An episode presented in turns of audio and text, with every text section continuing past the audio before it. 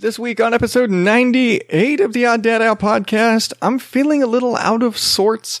Maybe it's because I'm recording on Tuesday. Maybe it's because the boys and Rihanna are all home this week on spring break. Either way, I'm just kind of feeling weird. But I did have a really nice uh, scenic drive for work this weekend, and all of that made me realize how much I really love landscapes. Chris the Mole Man is going to give us his unique kind of tribute to the passing of Stephen Hawking. And the news is just loaded with all kinds of stupidity from golden dog jackets to putting a hit on a hitman. And finally, I'm kicking off the road to the live stream for the cure with the Podfix members more gooder than. Odd Dad Out podcast in five, four, three, two, one.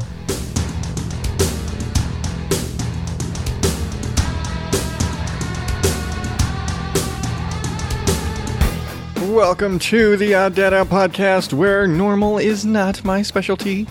If you're new to the show, I share my little fun, happy, sometimes stories and rants and rambles and whatnot, and I make fun of some new stuff. And I I pitch to you a podcast that I think you should be checking out because it's something I actually listen to. Because, like I've said for way too long, sharing is caring. And apparently, uh, so is uh, hashtag nice guy Adam. yeah, that, that's kind of become a thing. with, with all of my podcaster friends, that seems to be the, the new thing is hashtag nice guy Adam because at least in the internet sphere, I, I make that, that complete reversal of how people are on the internet. And I think I've said this before where, you know, normal people are, are completely nice and hospitable and, and, and everything on the, in the outside world, and then they're fucking trolls on the inside world in the internet. I, I, I kind of swing the other way. I'm everybody that knows me thinks I'm a fucking dick, but on the internet and in, in the podcast world, I'm I'm hashtag nice guy Adam. I'm the nice guy of the of the surprise MFers. I'm the you know in in the Pottern family and in the podcast ecosphere that I that I roll in. I'm the nice guy. And even my wife was like, the, these guys don't fucking know you.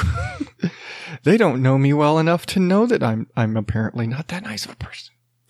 Anyway, all of that craziness aside, oh man, it's like I said, I, I'm feeling very out of sorts today and I don't even know how to describe it.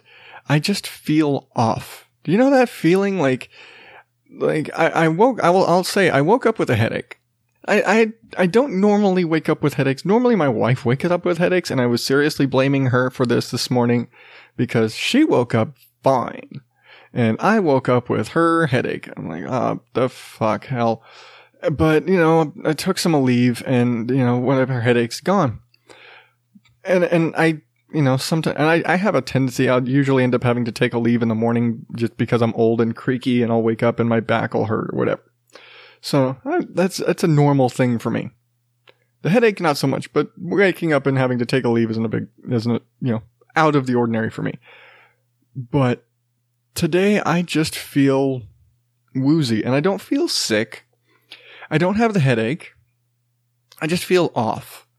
Like, you, I, I don't have the words to describe it and it's really weird because like, I, I like to the point where like, I'm not dizzy dizzy, but I'm wobbly.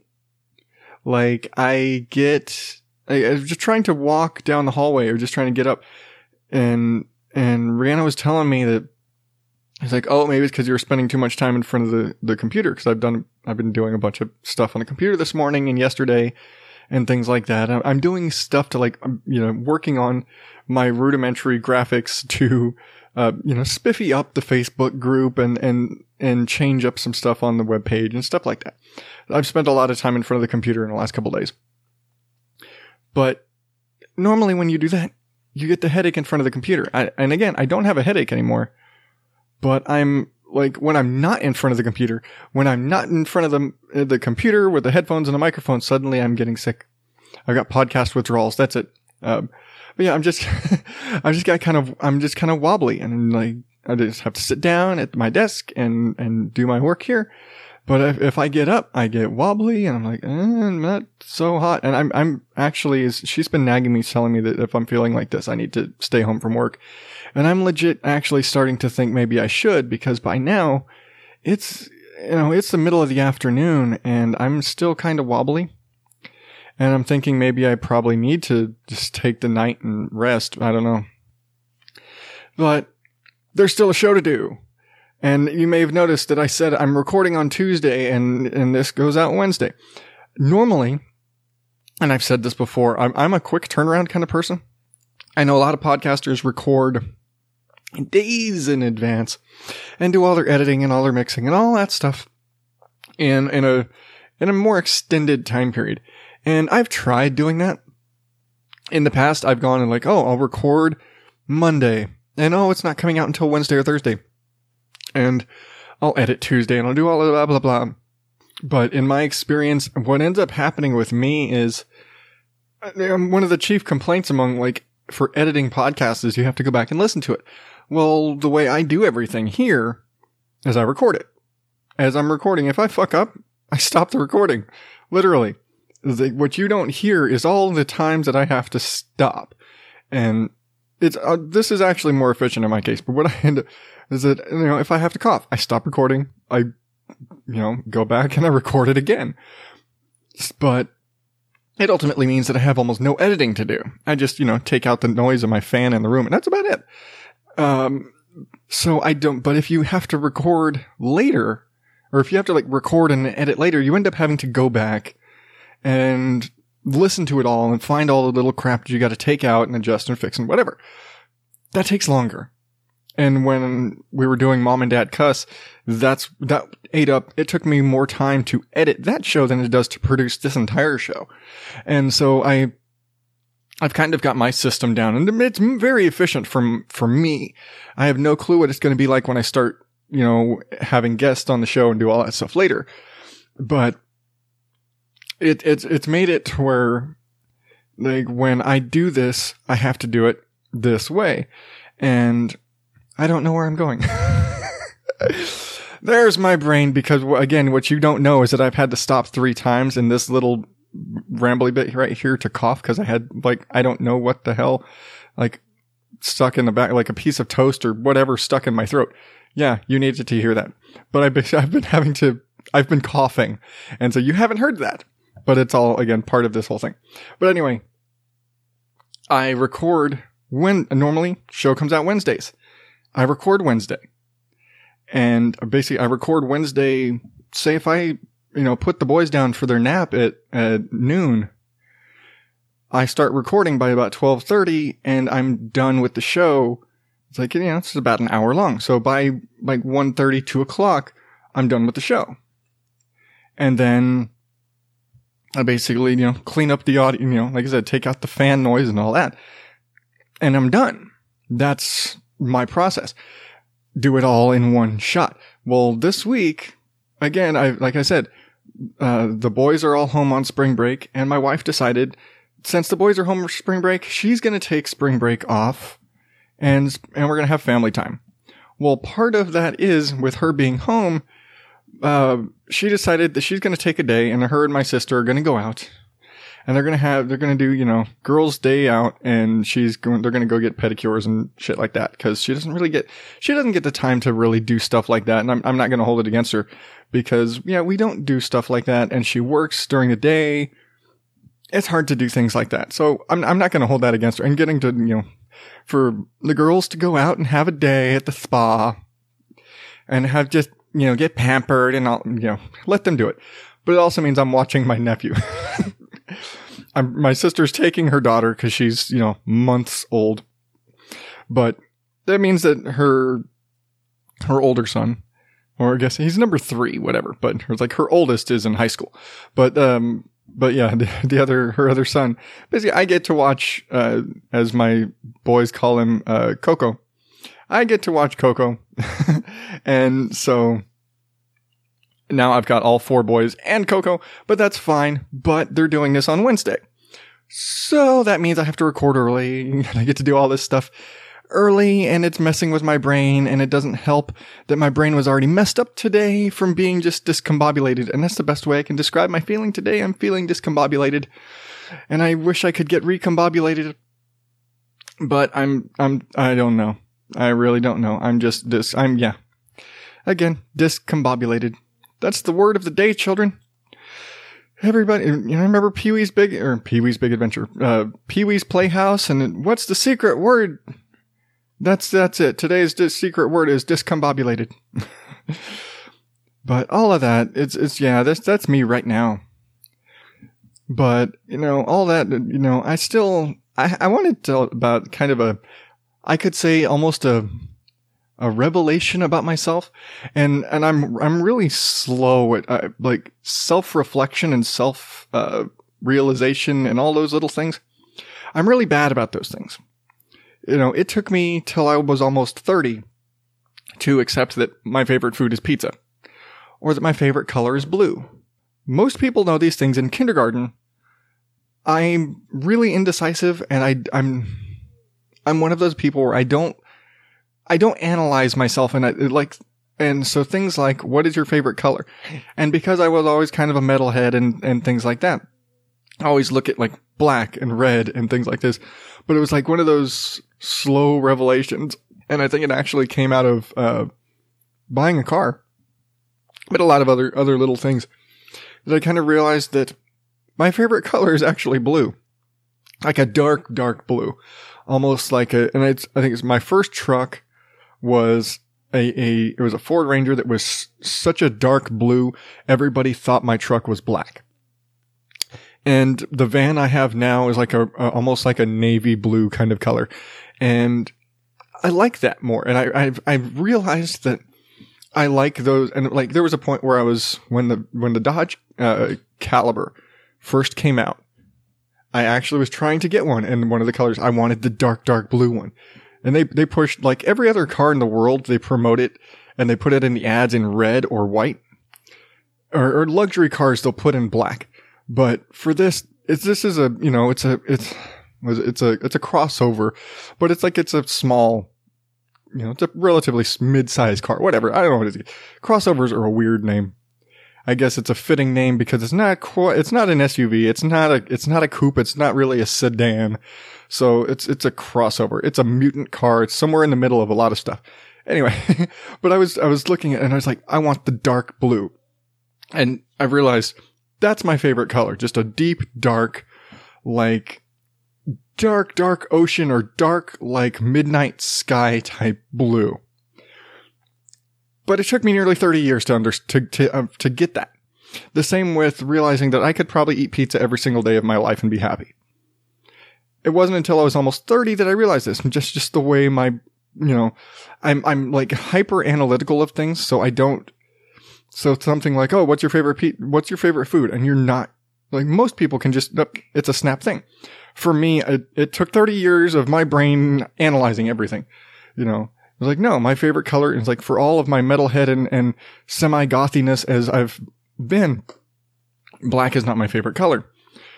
And, you know, it's blue and pizza is my favorite food and I make pizza all the damn time and I have pizza at least once a week, if not twice.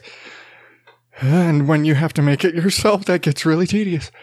But all these little like things about myself that I've learned very recently, I've kind of thought about the idea of, and, and after devoting three years to podcasting, and I love podcasting, and maybe it's because I started doing Instagram and making suddenly it's like, fuck, I gotta take pictures. But I like, I, I've kind of realized that I really like landscapes, like landscape photography and more like not like I say nature photography, but not like nature photography, like pictures of of bugs and and and stuff like that. But maybe a, like you know, I took some nice pictures of some uh, orchids the other day, and it was less about being the orchids and more about this is a, a tree that and a plant that we had when I was a kid at a house that I spent, you know, I lived in this house for a very long portion of my life. And it was the, these Hawaiian orchids and they're really pretty. And, but it was, it was more of a nostalgia thing for me. It was like we had this tree when I was a kid when in this house that we lived in, and this was a this house was a major point in my life. And so I remember these flowers. And it's it's kind of it's it's a you know, it brings me back seeing those flowers. But part of my job, and I've said before, is sometimes I work out of town, which means I've got a lot of driving. This past weekend was one of those weekends where I had a lot of driving, and I actually had to do work in, if you're familiar with Arizona, uh, Nogales and Sierra Vista. Nogales is literally a border town. Sierra Vista is really close. And so they're not close. They are not close to each other. And they are in no way close to Phoenix. Phoenix is pretty much dead center in the state. Nogales is on the border, which means I have about a three hour drive without traffic. I have a three hour drive to get to this place. And then we're like, and it was funny because four, I was like, we had like three job sites to go to on this day. We had 16 labor hours. That's how much driving we had. And ultimately we end up going way over that because driving and traffic and, and cities. But we drove like three and a half hours between like road traffic and everything to get to this place in Nogales for eh, man, maybe an hour of work. and and then from and really it's more of between Nogales, Arizona and Sierra Vista, Arizona is scenic route 83, which is just this it's kind of through the mountains. It's not the best mountain views in the state. I, that all goes up north. You want great mountains, you go up north. You go into the White Mountains, get up there. That's gorgeous. The the drive between uh, Superior, Arizona and Globe, Arizona is gorgeous. I love it. It's also, if you are afraid of heights, it'll give you a heart attack. But it's, it's, it's gorgeous. That's a, that's a, I'd say that's another episode. I think I already did that episode. But in, in this drive along scenic route 83, which is about a two hour drive between Nogales and Sierra Vista, it, it's beautiful.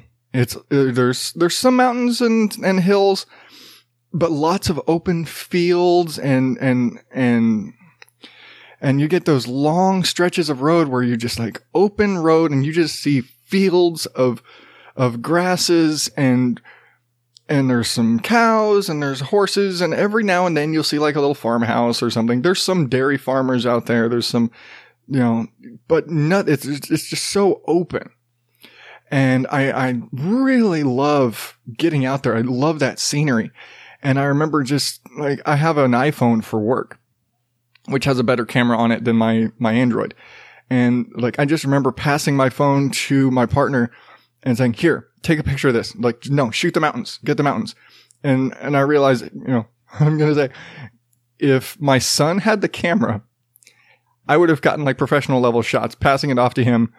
You know, he, he's, he's a guy who just, who, he's a Snapchat guy. He's an Instagram guy he takes those type of pictures. He doesn't.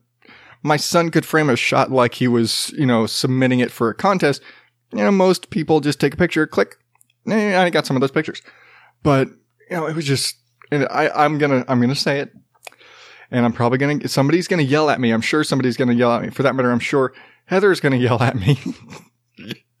Sorry, there was a, a, point where we're driving down the road and we just like the, the, mountain, the sunset is coming down and like the way the sun is hitting the mountains still, but we've got shade the like on the on the road and it's it's starting to get dark and the road is just straight ahead. It looks gorgeous and wide open space in these fields.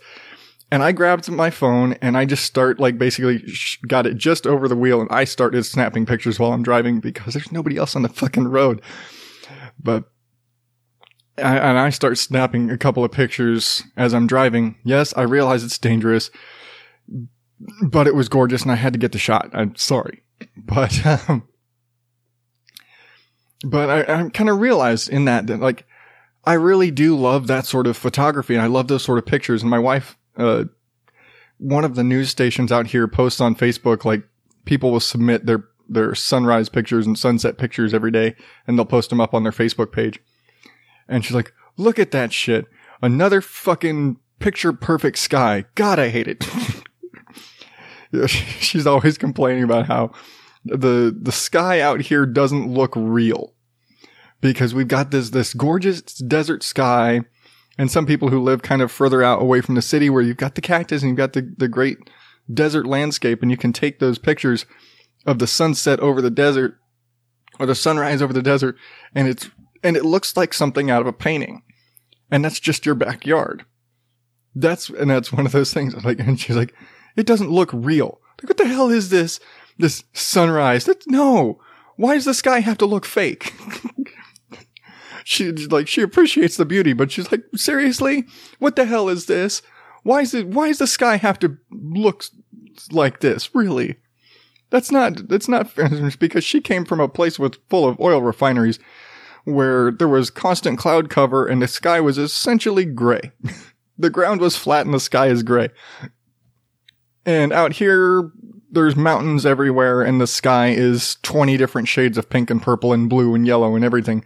And you know, sunset over the desert gives you an entire rainbow of colors all at once. And let's not even get into if there's a storm going on and all of that. That's a whole other thing. But all of this made me look at it and think, man, I really kind of wish I had a camera that I could take good pictures of this stuff because I really like these sort of things.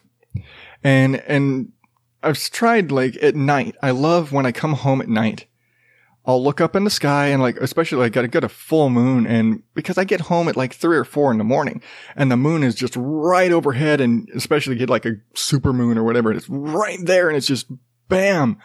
And even just like the moon through the mesquite tree in my neighbor's yard, it's gorgeous. And I'm like, man, I want this shot, but it's almost impossible to take a picture of the moon with a cell phone camera because they just don't have the like the the, the light and everything kind of uh, blows it out. You can't get any real uh, clarity out of it, and it kind of sucks. I'm like, man, I really wish I could get like I wish I could take pictures of what I see when I come home at night.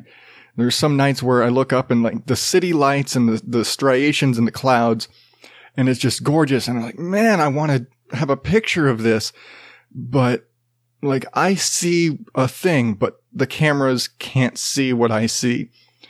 And they can't take a picture of it the way I see it because the way cameras work and light and all this, they, they just can't capture it and the little nuances. And I realize, you know, the eye is much more advanced than a, the camera lens. And I'm sure there are cameras out there that could do it, but I don't have the thousands of dollars for a camera that could take a picture of, of a full moon with detail.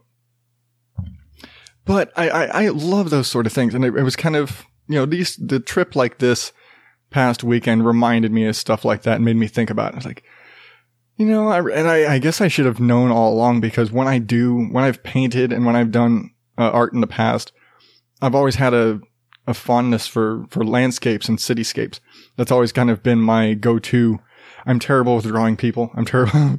I'm terrible with things that exist, but I, I've, you know, Bob Ross was my idol as a kid you know, landscapes and cityscapes and that sort of stuff. That's always been my wheelhouse when it came to art. And I, I probably should have, you know, acknowledged my love of landscapes years and years and years ago. But again, my brain, this is, you know, when I have time to think about things, and I guess I have to think about things so that I can have something to talk about here. And it's like I have to kind of like psychoanalyze myself to have topics to talk about here. But it's, it's, yeah, I guess I, I love landscapes and I really, I wish I had the time and the, the resources to take p- those kind of pictures like that. But that also takes time and resources and this takes time and resources. And honestly, I love getting behind the mic so much that I'm willing to, you know, pass on the photography to spend more time behind the mic with you and tell my weird stories about whatever the hell's going on in my head and all this other craziness. But here I am rambling on about all of this weirdness for so long, much longer than I normally do. So I'm going to take a break And I'm actually going to, before we I get into promos, I'm going to kick it over to my surprise MFer brother, uh, Chris the Mole Man. He doing a little, uh, I guess you could call it a tribute. I guess I should preface this with if you don't listen to Mike Jolitz or the Mole Man Show, or if you hadn't listened to uh, the Brorons, which uh, they just ended their show a couple weeks ago. Uh, Chris the Mole Man has always done a, a Stephen Hawking character on the show. And I kind of asked him, it's like, hey, when Stephen Hawking died, I was like, are we going to kill the character?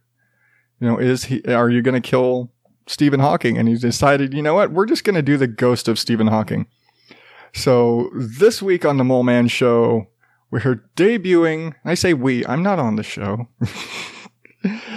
but this week on the Mole Man show, he's debuting, uh, the, this is the first appearance of the ghost of Stephen Hawking. The mole hole 10.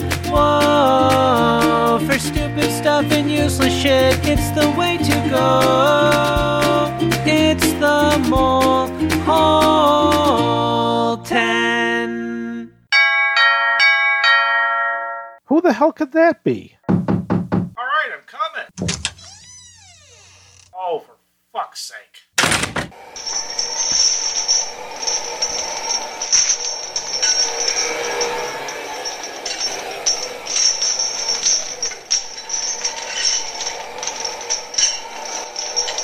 Moan moan boo boo boo I am the ghost of Stephen Hawking and I'm here to haunt you. How's it going, Mr. Hawking? So what's what's up with these chains? Why are you wearing all these chains and everything? I wear the chain I forged in life I made it link by link, and yard by yard, I girded it on of my own free will, and of my own free will I wore it. These are the chains of not believing in God, heaven, religions. Really?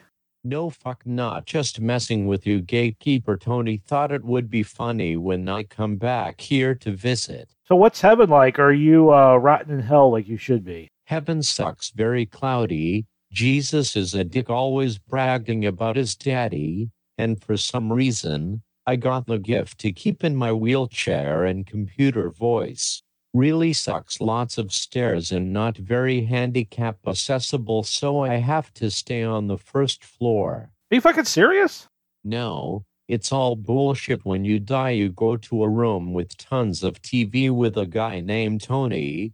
He sends you into the next dimension. Oh, I got you. So uh, what happened? Why aren't you in the other dimension? I rebirthed as a white guy, and they kill white males right away in the fourth dimension, just like the Asian girl babies here. Well, that's kind of fucked up. I saw this post on Facebook not too long ago.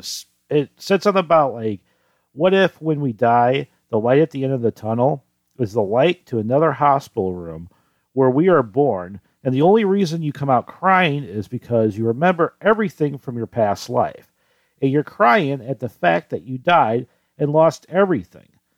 And as you grow, you'll start to forget your past life and focus on the life you had now, but patches of memory stay behind, and that memory is caused deja vu, which I thought the guy was high at the time. But you said there's TVs and everything there. So that's a little bit different from what this guy says, that I assume that was a little bit on the stone side, right? Sleep mode, sleep mode, snore, snore. Sorry, you still talking. Thought I was going to do the list for you, not listing to you go on and on. All right, you dead crippled bastard, just do the list. I was going to have a conversation with you, but no, apparently you're in ghost hurry. Here are the best jokes about me, Stephen Hawking. Number 10. I had a hot date once. That fucking stupid sluthound stood me up, and I immediately fell on the floor. Number 9. Make sure you read my new book around the house in 80 days. Number 8. Do you know how I get a bone on? You have to take out my floppy disk. Number 7. What's the quietest album in the world? Stephen Hawking Unplugged. It was cosmic and better than this shitter show. Number 6. What's black and sits on top of a staircase? Me after a house fire. Number 5. Thank fucking God we're halfway there. How do I take a shit? Log out. Number four. Do you know how I run two AA batteries? Unless I have my electric nipple clamps, then I need a large truck battery. Number three. What do I have in common with a bull? We both charge. Number two. You want to know something fucked up? I was the real Slim Shady but could not stand up. Not that it canoe Eminem I wanted so bad to pop a cap in that whitey ass. Number one. Do you know what I eat for breakfast? My shoulder. So, Steven, you want to stick around, hang out with the show and stuff? I would like to stick around and listen to the end of your show to put me into a ghost coma, but I have a haunting I need to do. Who you haunting? Anybody I know? The Brorons I am going to give those bitches some ghost anal warts. Stephen Hawking out bitches.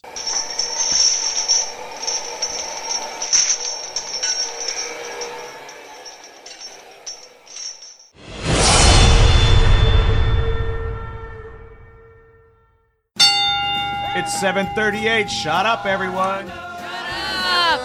Woo! This is Leo. This is Kitty. This is Fez. This is Jackie.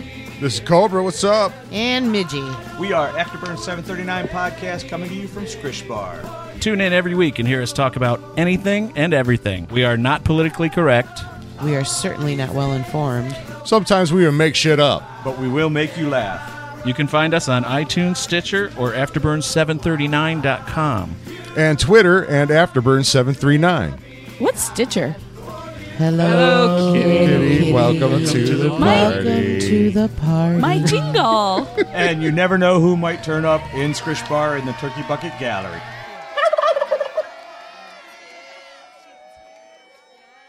I quit.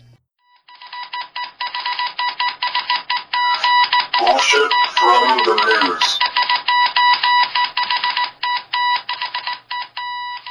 All right, you can remember you're getting all these news stories and links to all this weird shit at odddadout.blogspot.com and all of the past episodes and all of their weird shit as well. But starting off this week, let's, let's I'm just going to get into a, something I don't understand. It's less stupid than everything else. But I I understand next to nothing about cryptocurrency other than it's it's not really money, but everybody treats it like money and it's expensive as shit. But it's not really a thing. I don't know. Cryptocurrency is weird. What I do know is that the people who quote unquote mine for cryptocurrency have these whole like computer system things doing this, whatever the fuck it's doing. And these servers and these machines generate a lot of heat. That's all I know. Uh, well, one company has decided that they're going to take advantage of that. With the Qarnot QC1, the world's first crypto heater, pays for itself by mining cryptocurrency. So literally, this is like a crypto mining like unit. So it's yeah, it, it's one of those like cryptocurrency mining machine. And the, because the hardware generates so much heat, this device actually, while it's doing the crypto mining and all that crap, then to, in order to cool the, the servers and everything, uses that as an actual like space heater.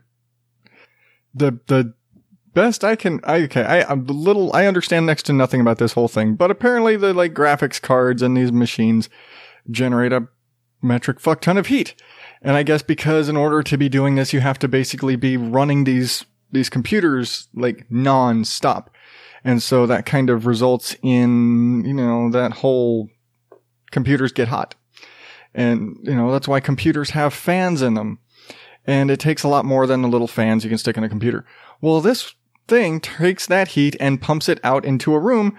And so you end up with a 450 watt space heater that is also mining your cryptocurrency. It apparently, like, according to the manufacturers, the, at least that it's, it's set up like out of the box to mine for a particular thing. And I guess it, they say you can generate about $120 in in crypto mining in a in a month and like minus you know the power that you use to run the machine that whole time but they're like hey in the winter this you know that's at least will offset some of your, your because it's it's heating your room so you're you're offsetting your heating costs by using this machine and like I, I don't know. I don't I don't get cryptocurrency and I live in Arizona. We don't use space heaters. So you know, if, if you want to do that, if you live in, in New England and you're into cryptocurrency and you want to try out this thing, go for it. I just don't get the whole cryptocurrency thing. I, I like my, even though I, I rarely carry cash, I like my money in paper. I don't know. Moving right along.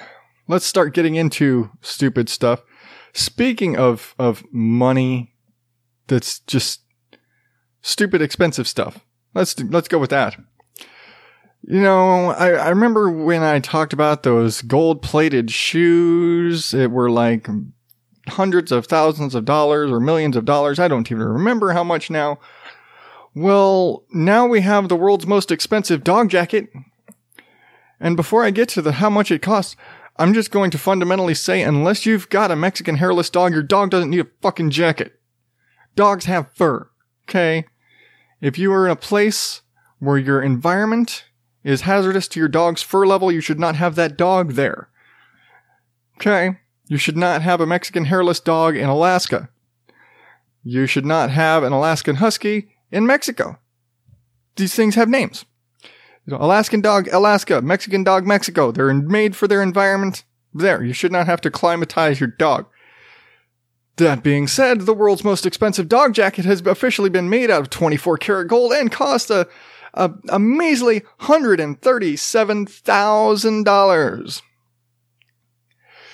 Yeah, $137,000 24 karat gold dog jacket. Because people aren't stupid enough and don't waste enough money. I mean, the fuck? Okay, it's not only is it 24 karat gold, it's also encrusted with Swarovski crystals because why not? Oh, and black diamonds. So basically your dog is almost bulletproof. Why? Why? If, if, if, big if, if you have to put a jacket on your dog, like say you live in, I'm just going to stick with Alaska. You live in Alaska and you have a dachshund. One, why? Uh, two, you got to stick a jacket on your dog because you, you have a short haired dog that can't handle the cold. But the point of the, the dog jacket is, is weather protection. It's for dogs who, who need the extra layers because they're in a cold place and they, you know, chihuahuas in the winter. It's a thing. That's why you shouldn't have a chihuahua because it's a stupid excuse for a dog. I said it. I'm not taking it back. But yeah, I, I, I, do you need a 24 karat Swarovski, Swarovski crystal and black diamond jacket for your dog? No, you don't need that for your country. $137,000 to put on your dog. People don't wear, people don't wear that much. That's, that's worse than the shoes. I think the shoes were only like $37,000. Something like that. Something stupid. They were stupid expensive. And now you're going to make an entire dog jacket out of it. You know, this is up there with, it, it's is up there with the diamond bras that Victoria's Secret pops out every now and then. That's like $2 million. But they don't expect anybody to buy those. Really. You know, you stick a, a, you know, fully, you know, completely diamond bra on Heidi Klum nobody's expecting to pay. They don't expect somebody to pay the $2 million for the diamond bra. They don't expect to have to make two of them. You know, they expect that they made it that's going to sit on a display in their, in their office somewhere and hope somebody buys it. It's like the giant stuffed bear in an outdoorsman's shop. It's there. Technically, you can buy it. Nobody's going to do it. that's what this is. This is a waste. It's a waste. It's a waste. It's a waste. It's a waste. It's a waste. All that said, if you're stupid enough to do this, if you've got $137 to spend on a dog jacket, go ahead. Um, but you might also want to nah, talk to your tax attorney first. Maybe. Maybe a psychotherapist. I don't know. Moving right along, we're upping the stupidity. Woo! Ah. I don't remember if I talked about this person before, but I, I think I may have. Actually, I think I was sick when this story came out and it never made it to the show. But way back in, let's see, way back in June of 2017, this girl and her boyfriend tried to get, you know, YouTube famous basically by testing the idea that a bullet from a, a handgun could be stopped by like a thick book, like an encyclopedia or a phone book or something. So what did they do? They, he holds up an encyclopedia and she shoots him in the stomach from about a foot away with a Desert Eagle. That's meant to shoot through walls and everything. This is a gun that just, you know, decimates whatever is possibly considered in the way, maybe ever at any point in life. This is something that if she had shot him at that distance while he was wearing Kevlar, would have killed him. He was holding an encyclopedia. So, this chick was just sentenced. She was, I'll, I'll give him credit. The, the, the judge took it pretty easy on her. She was sentenced to 180 days for the shooting, essentially out of stupidity. The entire thing was negligence. It was all them chasing fame. They thought, hey, this is going to be awesome. It's like, the boyfriend thought up the, the stunt. He was like, Hey, this is going to work. It's like, I heard that, you know, a, a bullet from a handgun, a normal handgun, people like, you know, a revolver, you know, something, a home protection gun, not a desert eagle, you know, could be like, but a bullet from a handgun could be stopped by a, by like a heavy book, like a phone book or an encyclopedia. And an encyclopedia's got a hardcover, so it's even better than a phone book, right? So it'll absolutely be stopped by this book and it'll be awesome. And look, you'll be able to shoot me and it'll be, will be huge on YouTube. It's like, I promise you it's safe. And this was pretty, much all on him. This was all his idea and he convinced her of it. And that's basically the way the judge went with it is like, this was his idea. She got suckered into it. Like she believed that it was safe. So she pulls the trigger. He dies. It's much more negligence. Than, there, there was no malice involved. She didn't try to kill the guy. They were both just really stupid. So yeah, she's getting 180 days, and I think she's pro- it's probably like on top of the time because I think she's been locked up since this happened back in June. But yeah, it's, it's, it's a prank that went wrong. But you know, there's so much, there's so much stupidity involved in this. I hate it. I, and I'm, you know, the fact that I'm actually getting an opportunity to go back and call these people out. And I hate when I have to call people out on their stupidity when it resulted in somebody dying. Because the fact that they were that stupid, I, I, it, it drives me batty that there are people, and I'm going to say it, there's millennials, there is this, this generation of people who are trying to get YouTube famous and Instagram famous and famous for doing dumb things. And we're going to drag Logan Paul back into it, but that's the same type of, of thing. Doing these crazy stunts and pranks and whatever. And they do this stupid shit. And oh yeah, now your boyfriend's dead. Oh yeah, and you did this in front of your three year old because you really thought that shooting him through a book from a foot away with a 357 Magnum was going to do anything other than blow him to smithereens. You both were utterly idiotic. And I just, I, I feel bad. I do. And again, it's kind of like the guy, you know, the, the, the cop from last week who was, you know, coked out of his head, shooting up his place in front of his kid. You guys did this in front of your kid. This is going to traumatize your child.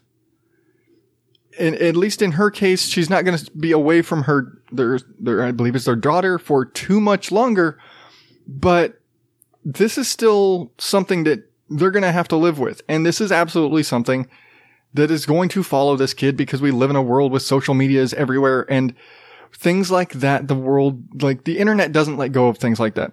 So when that kid is in school, everybody's going to know that your mom is the one who killed your dad doing a YouTube prank. That's going to follow that kid forever.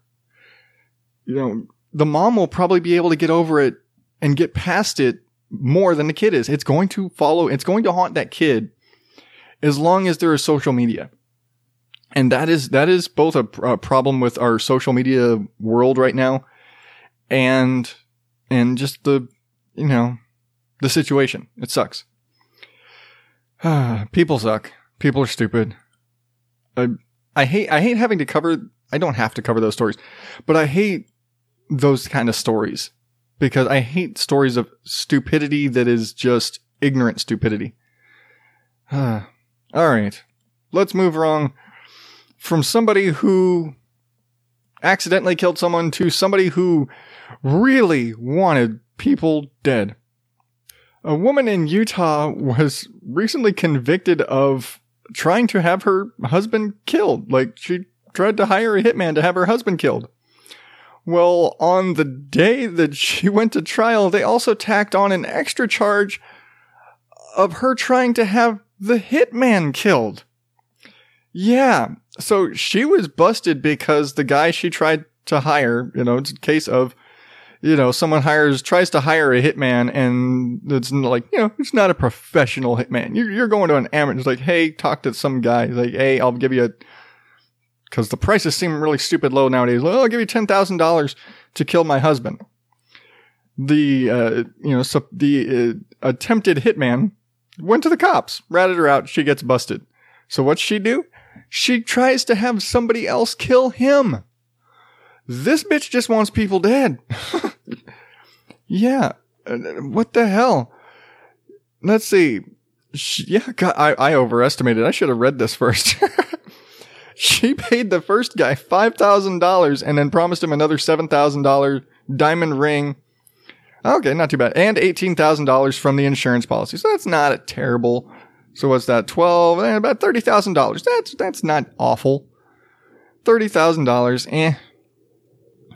But after they busted her and, and she's sitting there in prison, she's caught talking to somebody she thought was like connected with a white supremacist group about arranging the murder of the guy she hired. And said that basically if she could get rid of the hitman, then she would go free and and all that everything would be dropped because there's no witnesses. And I was like, but apparently she just kept trying to hire people inside the prison to to take care of the hitman. Like maybe you this chick needs help. Holy shit, she just thinks killing people and like killing killing her husband or her ex-husband and apparently his his new wife is going to solve all her problems. Oh yeah, and uh, let's tie up the loose ends by uh, killing the guy that did the killing too. Let's just it's just a loop of death. Jeez, woman. How long are you, how many people are you going to have to kill before you, you know, do it your fucking self? Jeez. that's, that's it. That's the loose ends. Cause you're just going to keep offing hitman after hitman after hitman until nobody will talk. Wow. that's, that's a new one for me. Like I'm going to hire a hitman to off the hitman. I realize he didn't go through with it, but still. that's, that's, that is a new one. I, I'm, I'm, I like that one. But after all that stupidity, we've reached a new level of stupid. It's time for the jackass of the week. I'm just gonna say it. I think there's something wrong in the water in in Cleveland because you know there's there's there's just something because apparently one of the players from the Cleveland Cavaliers, Jordan Clarkson, thinks dinosaurs used to be pets for giant humans. Yeah, and let's just point out, and the reason I'm blaming all of Cleveland is that it was Kyrie Irving who who kind of started this whole crazy flat Earth bullshit. At least, like, popularized this idiocy. And now we've got somebody else who's talking about humans and dinosaurs that again he thinks that dinosaurs were pets for enormous humans. We didn't even exist on the planet at the same time. And i this almost has to go back to like you have to be like super super creationist. Because you have to like even like the super super creationists when you see a dinosaur you have to acknowledge that there were dinosaurs. But in the super super creationist idea that earth is only a few thousand years old basically the earth isn't much older than the pyramids that you have they have to go and like rectify that well in order for that to be true humans and dinosaurs would have had to have lived at the same time and cartoons and and and saturday morning kids shows have to be accurate where you have cavemen and dinosaurs. Except the humans have always been small and the dinosaurs have always been big so i don't know what this dude is smoking to think that and i guess it's the under the assumption of the idea that people have always talked about and there have been stories of giants and so there must have been giants, and giants kept dinosaurs as pets. Where the fuck are the giants? you know, we we've basically found hobbits at this point. The, the the archaeologists have literally found fucking hobbits. They haven't found giants. Realistically, giants are people with a, a pituitary problem. Andre the Giant, uh, Paul White, The Big Show, um, I don't know a lot of names of other giants because most of them were like circus performers. Matt McGrory, who, if you've seen the uh, Rob Zombie movies, the House of a Thousand Corpses and Devil's Rejects, uh, and he was actually a professional wrestler for a short time. Uh, he played Tiny in those movies. he, you know, he was a giant, big ass dude. He was like seven and a half feet tall, something crazy stupid. But you know, he's he's just a really tall person. He wasn't 50 feet tall and, and walking a T-Rex on a leash. He's just a tall dude because dinosaurs and people didn't live at the same fucking point in history, you fucking ignoramus. Now, this is like evidence of those cases where you see in school where they pass the athlete just so they can play because little details like Dinosaurs lived millions of years ago. People started er, thousands of years ago. And at no point did they ever commingle.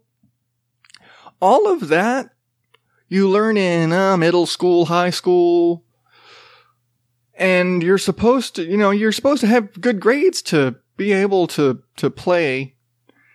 And so they just, you know, if you didn't learn this shit in, in those days and you still think that giants were real and and and they walked dinosaurs like fucking you know poodles you need to go you need a billy madison that's what you need you need to go back to kindergarten and repeat all of school all over again so you can learn all of these things like you know giants aren't real and dinosaurs and humans like were like millions of years apart from each other and like the earth isn't fucking flat.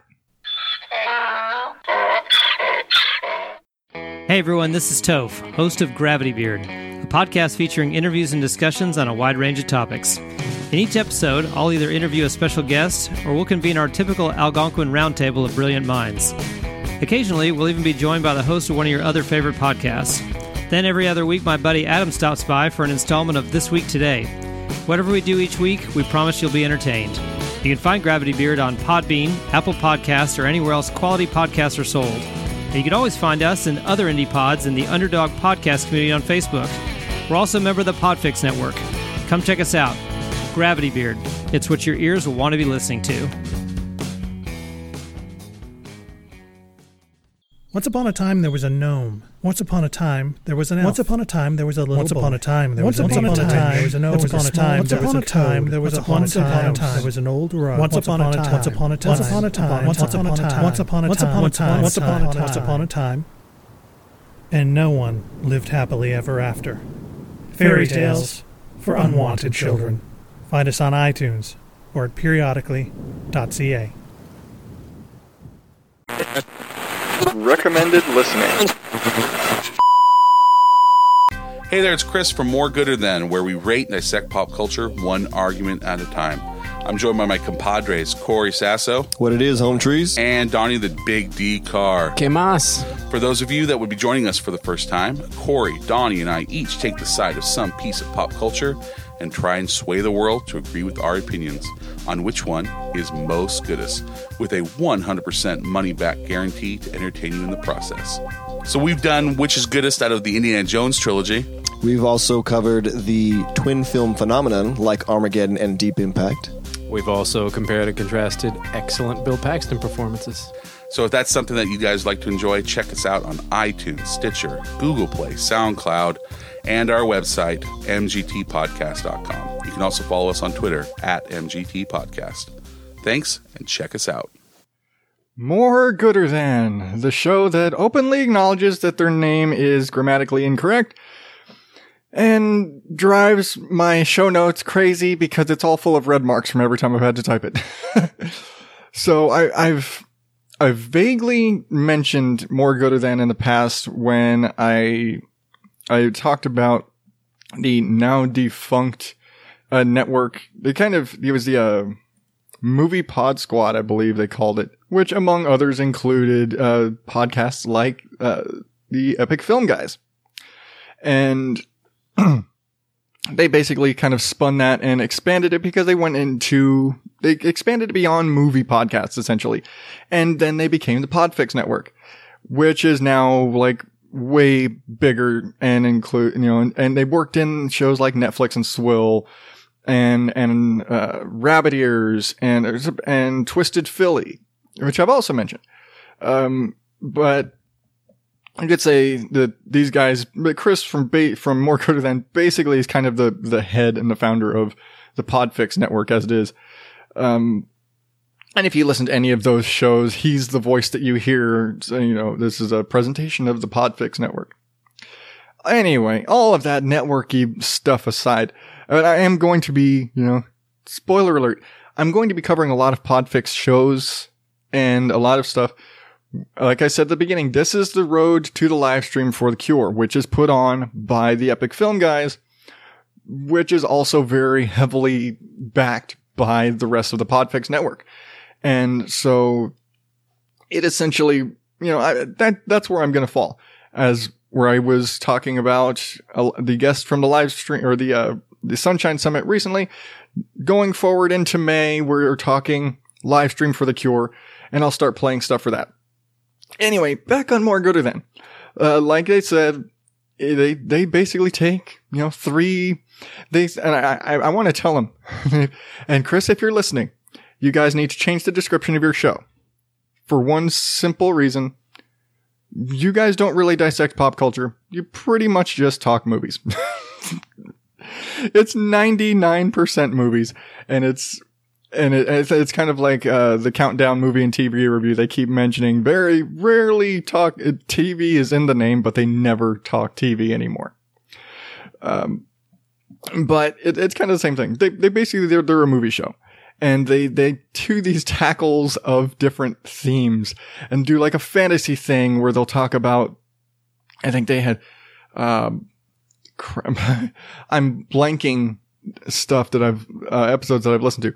One of them they did recently. They did like monster. They did a a monster movie thing early on. I think they said it was episode three, where they did Ghoulies, Gremlins, and Critters, all classic '80s tiny monster movies, basically.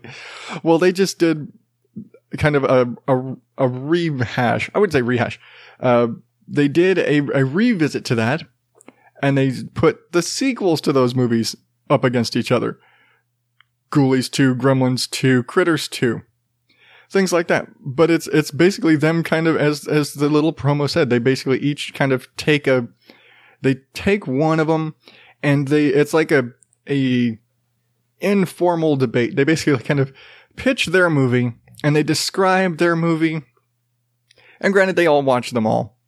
So they can, they've got a fair argument, but they basically have, you know, what is great about this movie? What's bad about this movie? Honestly, there's not much debate. It's mostly them. Hey, this is the one I watched and here's all about this movie. And oh my God, this was a piece of shit or something like that. Uh, one that I just just did last week, which I dug because I. Now here's the thing: I only have ever watched one of the movies involved, but they did uh, these like those sort of 80s, 80s, 90s like.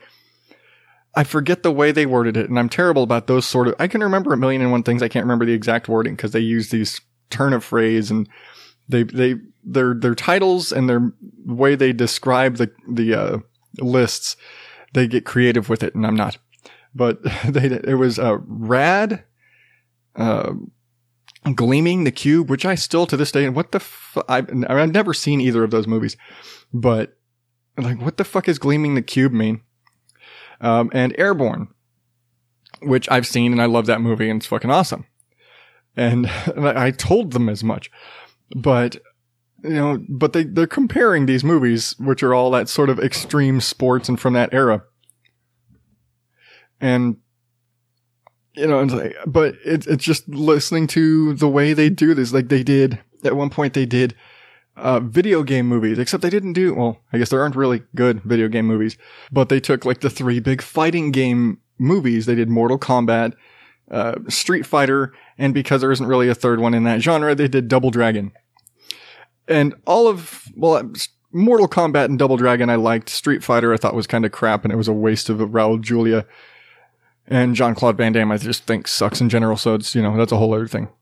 But it's kind of an interesting thing, like the way they'll, they'll, you know, you don't see many places in general where they're throwing like, you know, different thing, like comparing movies head to head in a sort of, you know, three way cage match like, who's to come out on top?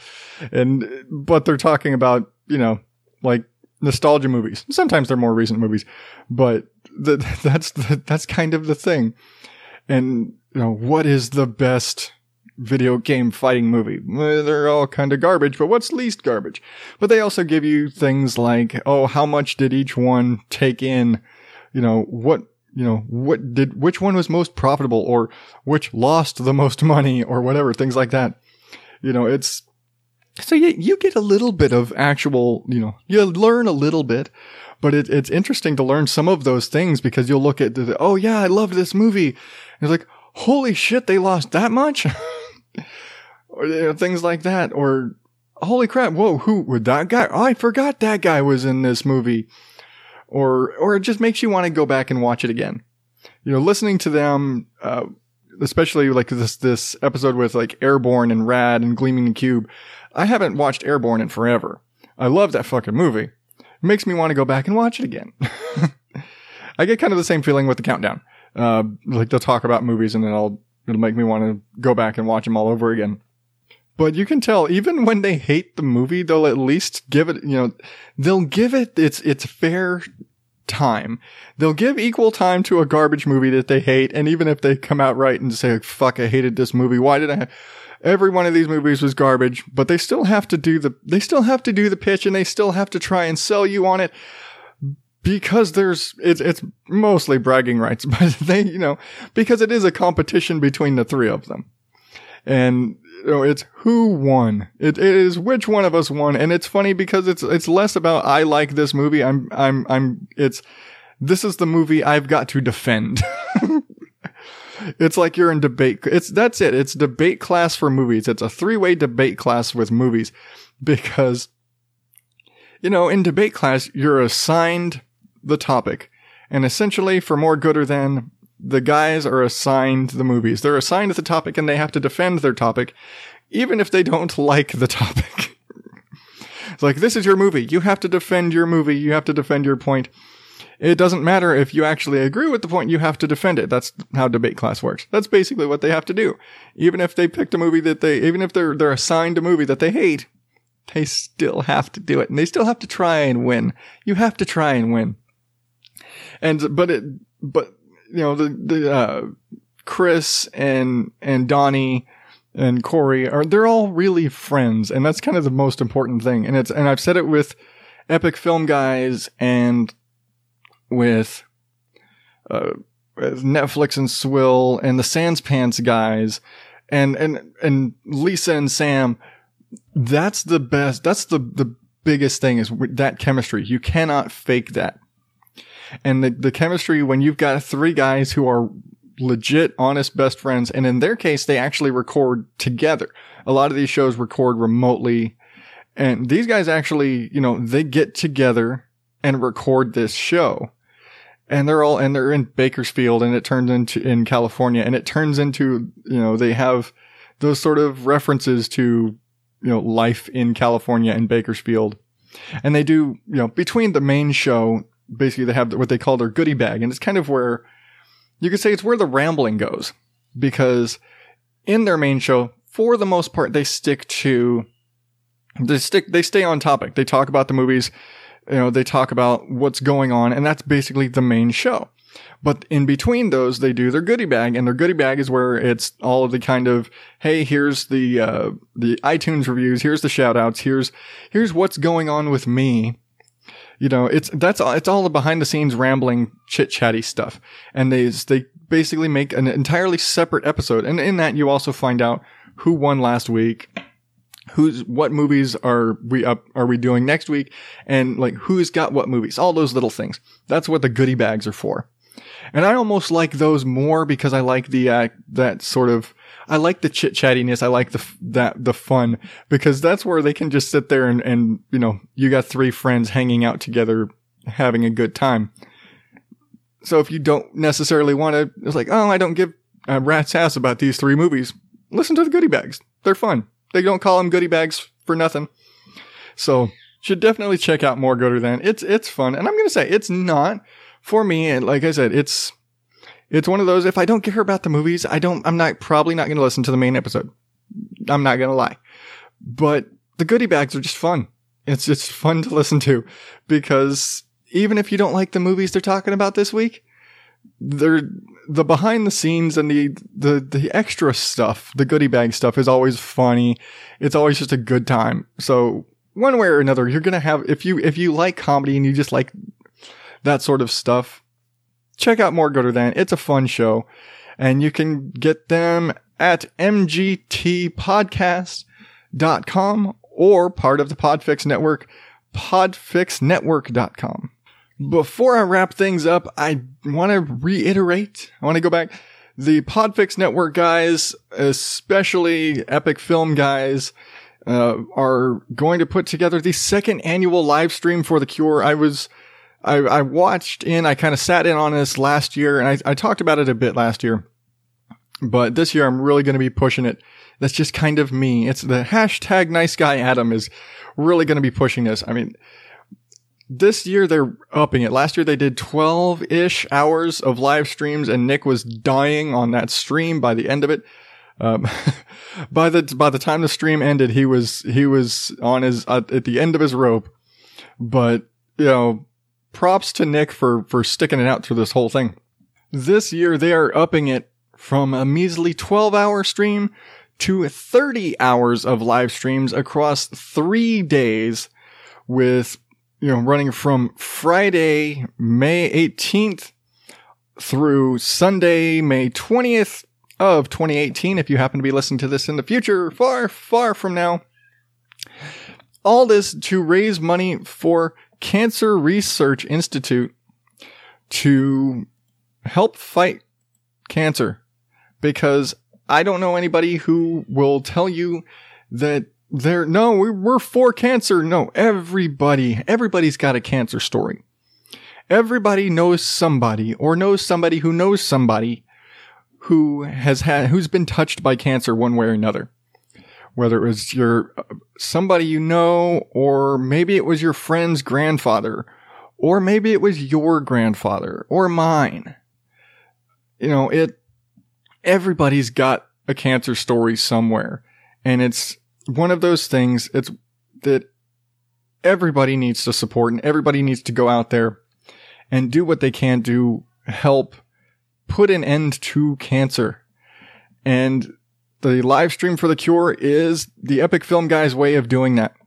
Again, 30 hours of live streams from May 18th through the 20th. I'll have more coming up. There will be a link on the web page as soon as they get me the stuff for it. I'm going to be dropping promos. I'm going to be talking about this until the event. And I'm going to be probably pushing a lot of the my much like with the Sunshine Summit, I'm probably going to be doing a lot of the featured uh, shows are probably going to be affiliated with the live stream one way or another. And it's another case of like the Sunshine Summit, they're kind of doing the work for me because they're helping me pick out shows. All that being said, it's it's an amazing thing. I'm going to this year. I'm going to be part of it. I'm going to be in at 1 p.m. Eastern time on May 20th because Sundays mornings are the only time I can do those sort of things. But there's going to be games. There's going to be, you know, there are going to be programming blocks from different shows like uh, BSP, the Idiosyncrasy Files, uh, Epic Film Guys, Restaurant Cooking Segments, Heather from Sunshine and Power Cuts, uh, Emily from The Story Behind. It, there's so many guests. Again, 30 hours of programming across three days. It's going to be a, um, it's going to be crazy. So much, all trying to raise money for Cancer Research Institute. So if you want to donate ahead, go to livestreamforthecure.com. Click on the little donate button right there. They're shooting for $5,000. I think we should smash that. $5,000 is nothing.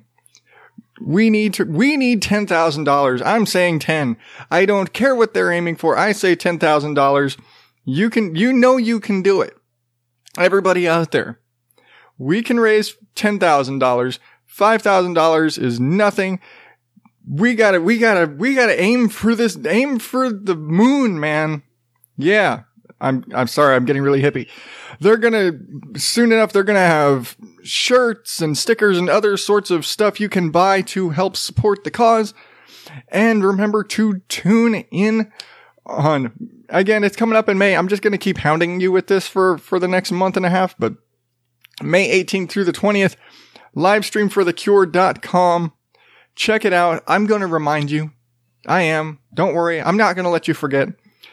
But until then, I think it's time to go. Remember, you can catch me on Facebook, Twitter, Instagram at Odd Dad Out, or all of the show notes with the links to all of these weirdos at odddadout.blogspot.com. Click the little subscribe links if you are that kind of person. Leave me a review. Tell me what you think, because you're awesome. Or drop in if you're really awesome to the Twisted World of the Odd Dad Out Facebook group. And I don't remember what the little link is, but it, you know how to get there. And anyway, uh, until next time, woo, I know, sorry, long show. I am Adam Higgins, the Odd Dad Out. Thank you and good night.